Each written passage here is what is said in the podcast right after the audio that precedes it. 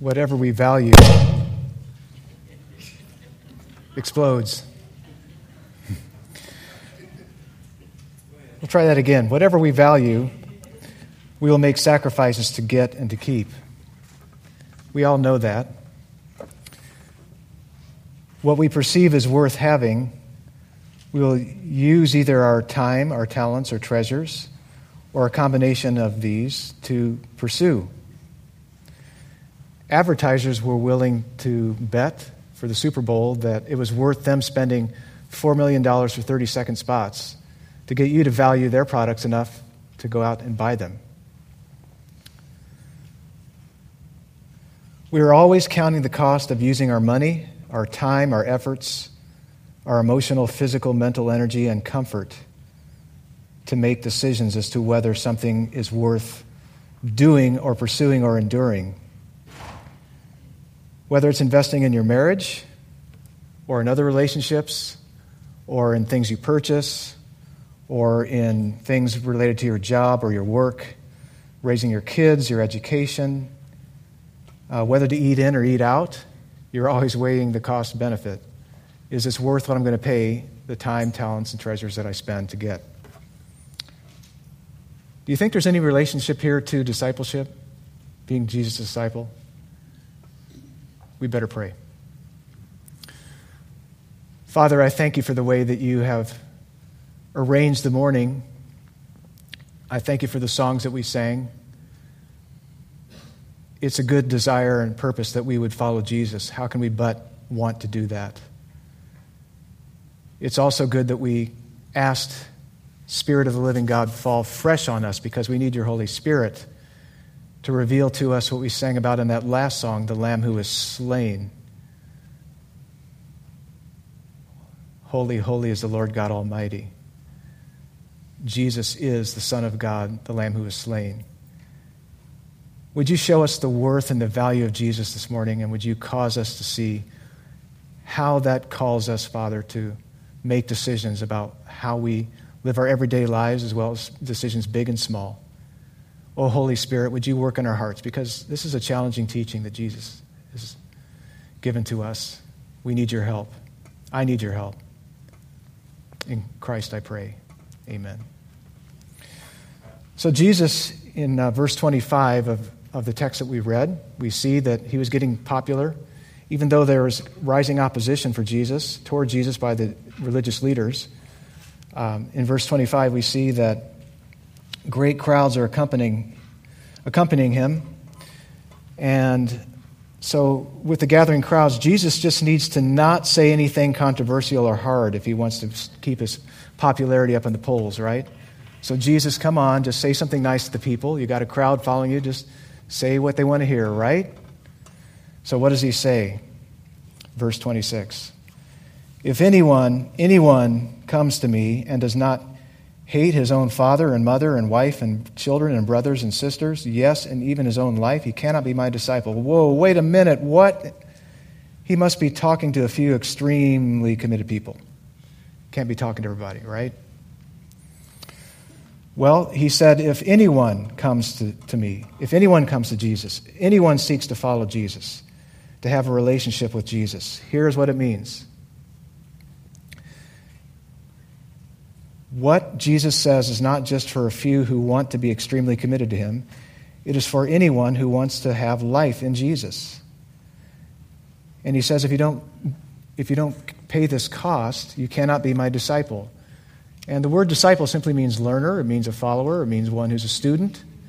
And it's, it's the word for Christian. In the book of Acts, the history book of the church, uh, dozens and dozens of times, all the Christians are called disciples.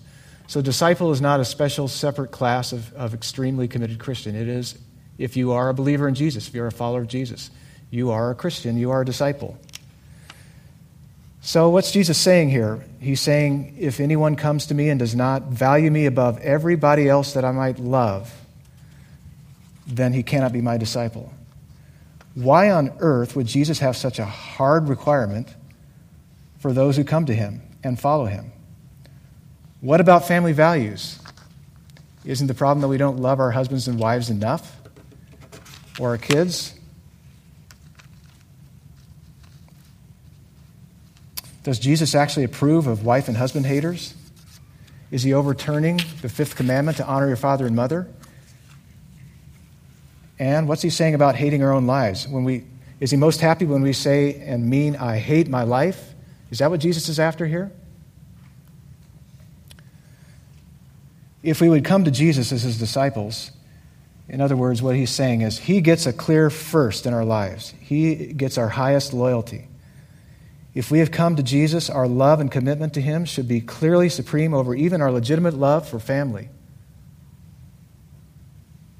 for spouse, for parents, children, and our own lives. Superior love for Jesus can make love for others look like hate. Now, when Jesus uses that word hate, He's not saying that we should have emotional ill will or despite for our families or even ourselves. He's saying that unless we make decisions and live for Jesus in ways that show allegiance to Him above every other relationship, we cannot be His disciple. In other words, he's saying if we don't make decisions and make priorities that value Him and His ways above all other claims, we cannot be His disciple. Because others will hold the supremacy Others will have our loyalty that trumps loyalty to Jesus. Now, think about marriage. What we say in uh, like t- traditional marriage ceremony, we say words something like this Forsaking all others, be faithful only to her or to him. Or forsaking all others, keep yourself only for her, as long as you both shall live. Does that mean that the married couple doesn't have any relationship with anyone else? You're forsaking everybody, you're turning your back completely on everybody. You don't love anybody else, you're only exclusively dealing with one another and nobody else? Of course not. That's not what that means. What it does mean is that you have a supreme commitment to each other that, ca- that cannot be shared with anyone else. You sacrifice for one another in a way that you don't sacrifice for anybody else. Your marriage is the priority relationship that you don't let others compromise or violate. So, just as all forsaking all others in marriage doesn't mean you don't do things in love for others, so keeping Jesus as the supreme love, being supremely loyal to him, doesn't mean that you actually despise and ignore your family and others. It means, as his disciple, he gets your clearly your highest love, your supreme loyalty. I think of our friends, my friends, and becoming our friends, the Pringles, Dan and Tara uh, who are now in Spain, serving North Africa and Spain with Mission Aviation Fellowship. How when they first went to the mission field, about 10 years ago, they went to Afghanistan, to Kabul, and they took their four little children with them. Now, that is a dangerous place, as you know, and it's also uh, taking them away from their grandparents and their friends and, and the community that they're used to. Does that mean that they just hate their kids? I had never known a family that loved their kids the way the Pringles have. They really love their kids. But they love Jesus so much that they've obeyed his call for them to go to Afghanistan and now to Spain. In a culture which, in Jesus' culture in his day, loyalty to family was supreme, a choice to be Jesus' disciple could alienate a person from his family. Just as today in, in some Jewish families, or as well as in other religions and cultures, there was a girl uh, named Naghmeh who lived in Iran. There was a war between Iran and Iraq, forced her family to flee Iran from, for California, which is worse, Iran or California. I won't mention. No, no prejudice. Sorry, sorry. California jab there. We love people from California. They just need Jesus. So do we. At age nine, she and her twin brother heard the gospel and became Christians against their parents' wishes. Uh, the parents attempted to squelch their new faith, took away their Bibles, and moved to Boise, Idaho, where they thought maybe they could get away from Christians in Boise, Idaho. Yeah. Um, so what happened is 11 years later, her parents turned to Christ too. Now, it was Naghmeh and her brother. Did they hate their parents? No, they loved their parents, but they loved Jesus more. And by loving Jesus more, they loved their parents enough to display for them the worth of following Jesus. And that wasn't a guarantee they would turn to Christ, but they did. So loving Jesus more allows you actually to love others more, but you must love Jesus more in order to love them the way God wants us to love them. So, just a question. I can't get specific for any of us, but just a question. Where are you and I Where have you and I had to choose to value Christ above comfort or worldly values in your family? Just a question for you to think about. Where have we had to do that? And are you still struggling with that? And the last phrase that Jesus mentions in here, in, in uh, verse 26, is, and even hating your own life. Do we literally despise ourselves for the sake of Jesus? No, once again, we're not talking about emotional hatred. I hate my life, I hate myself. That's not what he's asking us to do. But he's asking us to be willing to sacrifice comfort and conveniences for the worth of allegiance to Christ. So, for example, a person who goes into military service. It's a person who goes into the military, um, put themselves in harm's way, potentially going into battle because they hate themselves. No, it's because he or she is willing to endure discomfort and risk his life for the loyalty to, to country, for freedom, and for a cause greater than himself. So that whole first point was valuing Jesus above people, above people, even the people that we love. And then in verse 27, Jesus brings up another point that ties into this hating your own life. He says in verse 27, Whoever does not bear his own cross and come after me cannot be my disciple. In other words, we value Jesus above personal preservation and comfort. You know, we're so used to crosses displayed on, as jewelry or on churches, we'd have no concept as how, um, how radical this was, how hard it was for people to hear these words, how shocking it was. Sometimes we use the phrase, we all have our crosses to bear to refer to a challenge that we're going through, a hard time we're going through, or uh, our in laws. A hard relationship, put it that way. I have great in laws, by the way. To bear one's own cross meant to carry the means of one's own death sentence, one's own execution. Probably you've heard enough teaching over the years to know that crucifixion was the worst form of capital punishment. It is worse than uh, lethal injection or electric chair is today because of the intense suffering, the long, drawn out suffocation and bleeding, and, and that was a part of that slow, painful death. But Jesus is saying, You're not ready to live for Him if you're not ready to die for Him. In fact, some missionaries of, of old uh, used to pick, pack their belongings in coffins as they were ready to lay down their lives to get the gospel to those who had no access to it. Along with the cross being an instrument of execution was the rejection and shame that went with the execution. The lowest of criminals, enemies, and traitors to the state were crucified. It was a public display of rejection and shame as victims were crucified naked and nearly so, or nearly so, dying a slow, torturous death, as we mentioned. But short of being physically executed for being Jesus' disciples, bearing one's cross means willingness to suffer exclusion and rejection and persecution for the name of Christ. A man named Saeed Abedini was once a radical Muslim in Iran. But after his conversion to Christ, he channeled his passion toward gospel ministry. He went out into the streets sharing the gospel and launched house, house churches. Underground house churches were growing rapidly, and within a few years, it had grown to a few thousand converts. Naghmeh, we mentioned Naghmeh a little bit ago. She was the one who went to California and then to Idaho, and her parents came to Christ. She moved from Iran. Naghmeh, uh, meanwhile, goes back to Iran in 2001. She meets Saeed in a church when he was pastoring an underground church, and they were married in 2004. And because of his activity, Saeed had been arrested several times but would always be released. Saeed and Naghmeh were arrested five times together. In 2005, they fled Iran. Despite leaving Iran, they never lost their passion to see Iranians come to know Jesus. Saeed wanted to serve uh, the people of Iran, and the intelligence police of Iran said he could continue to visit as long as he did not engage the house church movement again. So, after much prayer, Saeed returned to Iran with the assistance and blessing of the Iranian government to build an orphanage that he and Naghmeh had started back in 2009. But then he was arrested and sentenced for undermining the national security of Iran. He was placed under house arrest in July of 2012. And then on September 26, 2012, while waiting on a call from officials about a potential hearing, he was, mentioned, he was met instead by a violent house raid.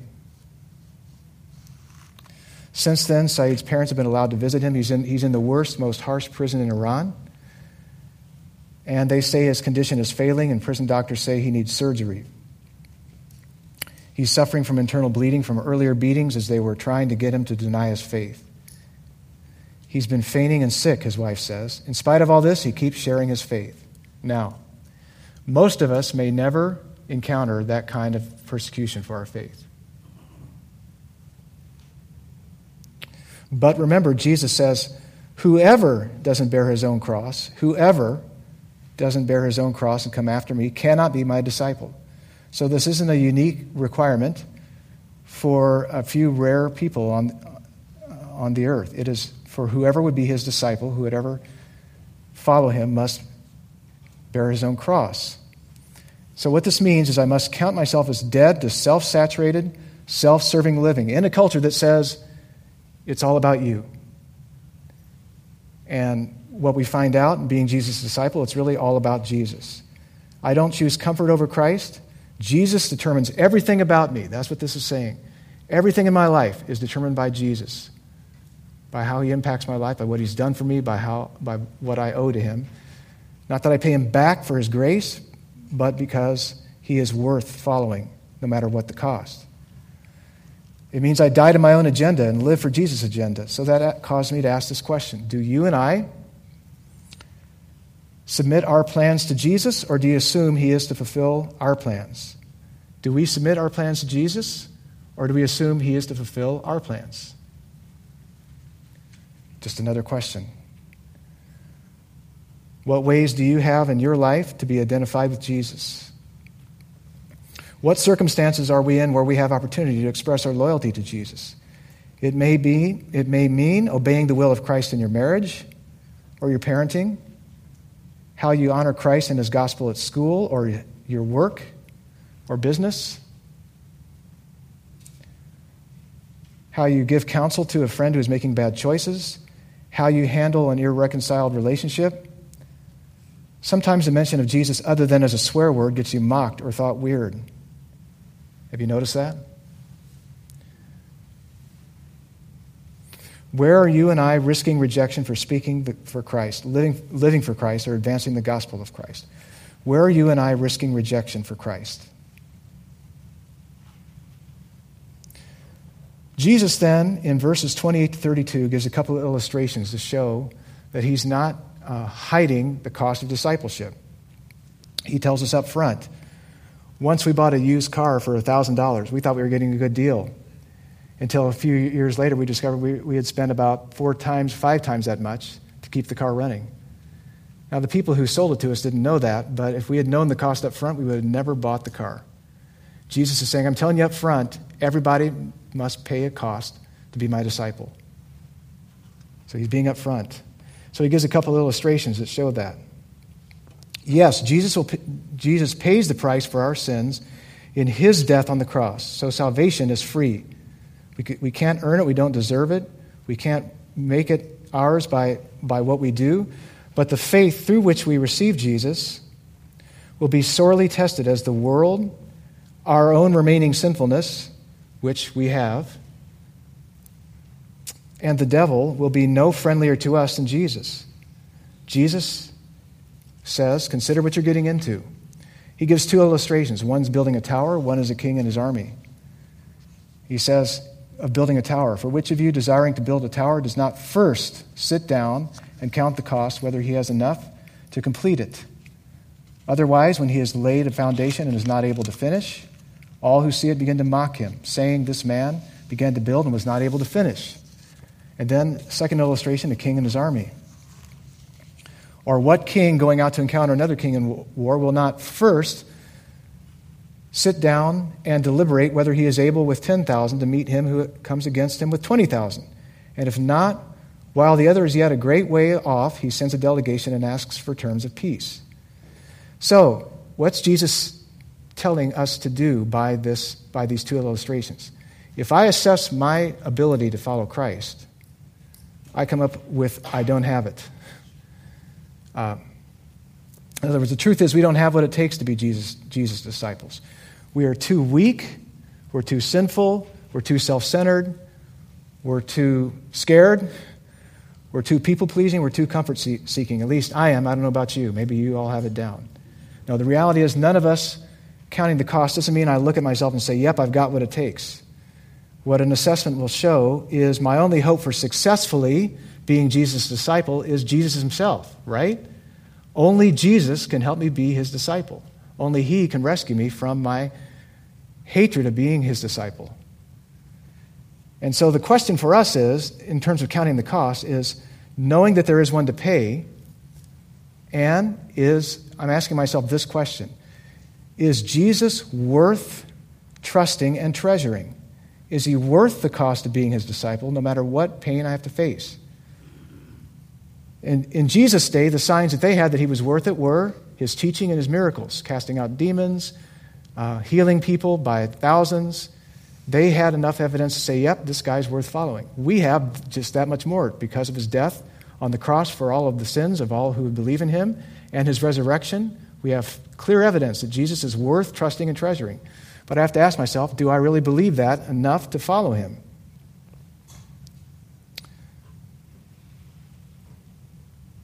And then Jesus in verse 33 lays down a third principle. It's not only we value Jesus over all people even people we love, or we value Jesus over personal preservation. We value Jesus over possessions. That's what he says in verse 33. So, therefore, any one of you who does not renounce all that he has cannot be my disciple. So, to live as Jesus' disciple, I must value following him more than everything I have, more than all my stuff Nothing I have is mine. I'm the two year old that says mine, I can't carry that on as a 52 year old. I can't say it's all mine. I give up all the rights to all I have, put it all on the table for Jesus to do with as he pleases. And again, this is do I trust him for that? Do I trust him? Is he worth following if I have to do that? I'm just the manager of my stuff, I don't own it. If I can use it for honoring and serving Jesus, good. If I value it more than following Jesus, renounce it, give it up, make a radical break. What am I attached to more than Jesus? What am I attached to more than Jesus? Let's take an inventory. Money, cars, television, Maybe not television, but the shows I like.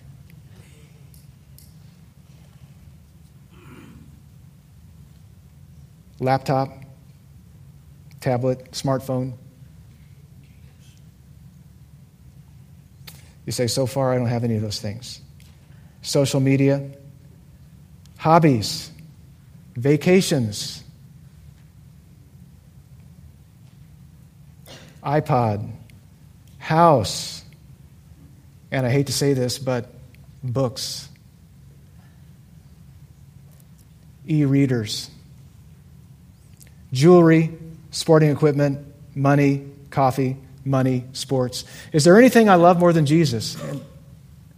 Anything that I'm more devoted to? Anything that I'm not willing to put on the table for Jesus to use as he pleases? Whether it's to take it or use it for his glory.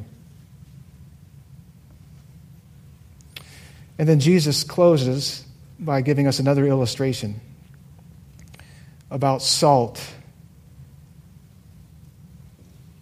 Salt is good, but if salt has lost its taste, how shall its saltiness be restored? It is of no use either for the soil or the manure pile.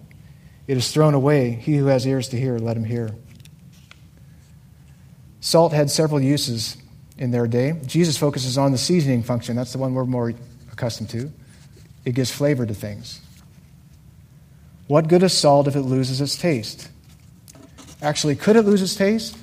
Well, Jesus could have just been giving this as an illustration, whether it does or doesn't.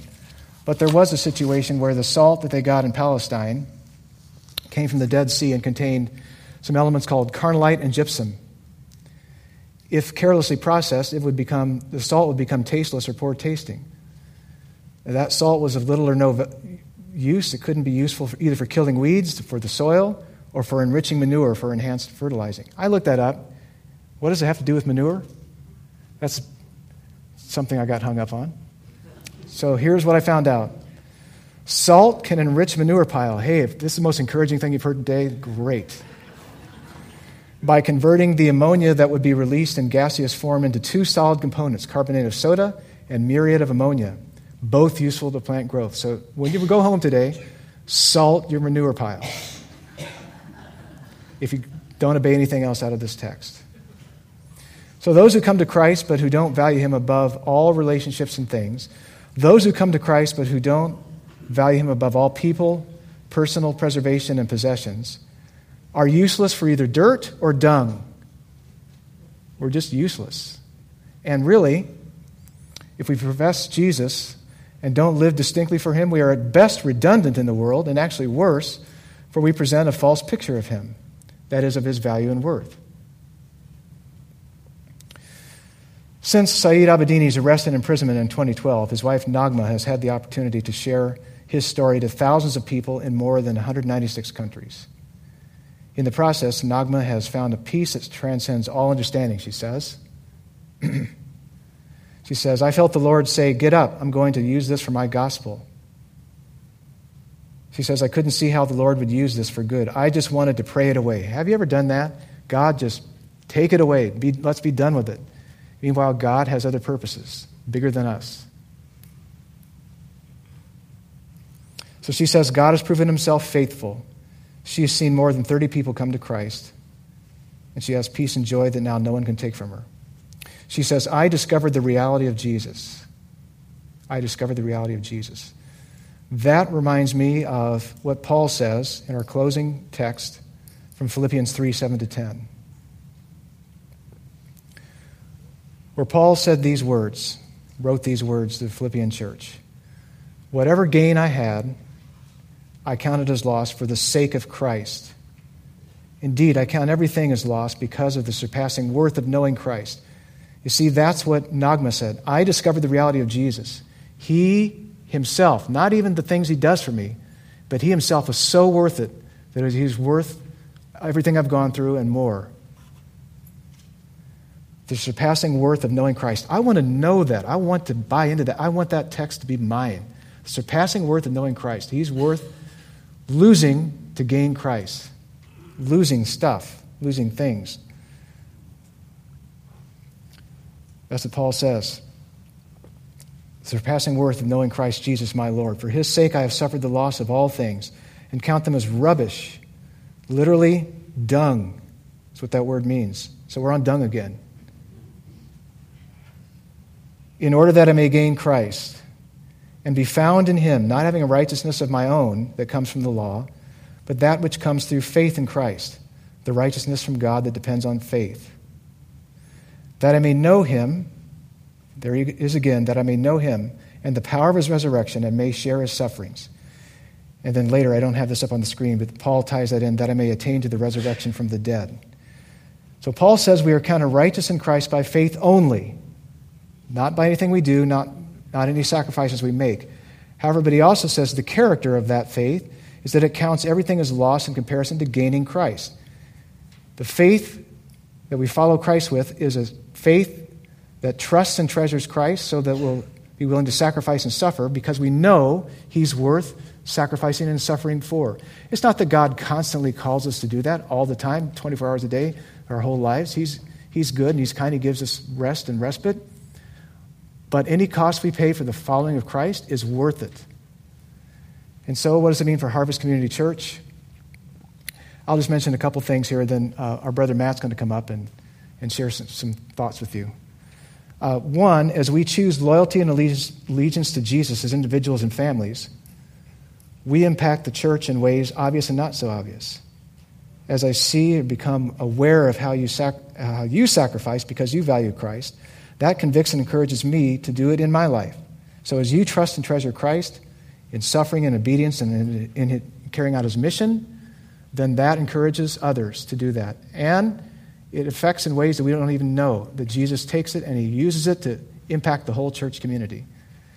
And then, secondly, we need to pursue mercy and mission works in Jesus' name that require all of us sacrificing or groups of us sacrificing together that we can't do alone. So we're talking about Stories Week for the high school group, Young Life, TRAC, Teen Reach Adventure Camp. That's what TRAC is. It's uh, ministry to, um, uh, yes, foster kids. Yeah, I was trying to think of a P word, foster kids. And uh, also what we're doing in India, and we're just on the learning edge of what we're doing there. So just mentioning those things, we must continue to pursue Christ's mission bigger than ourselves.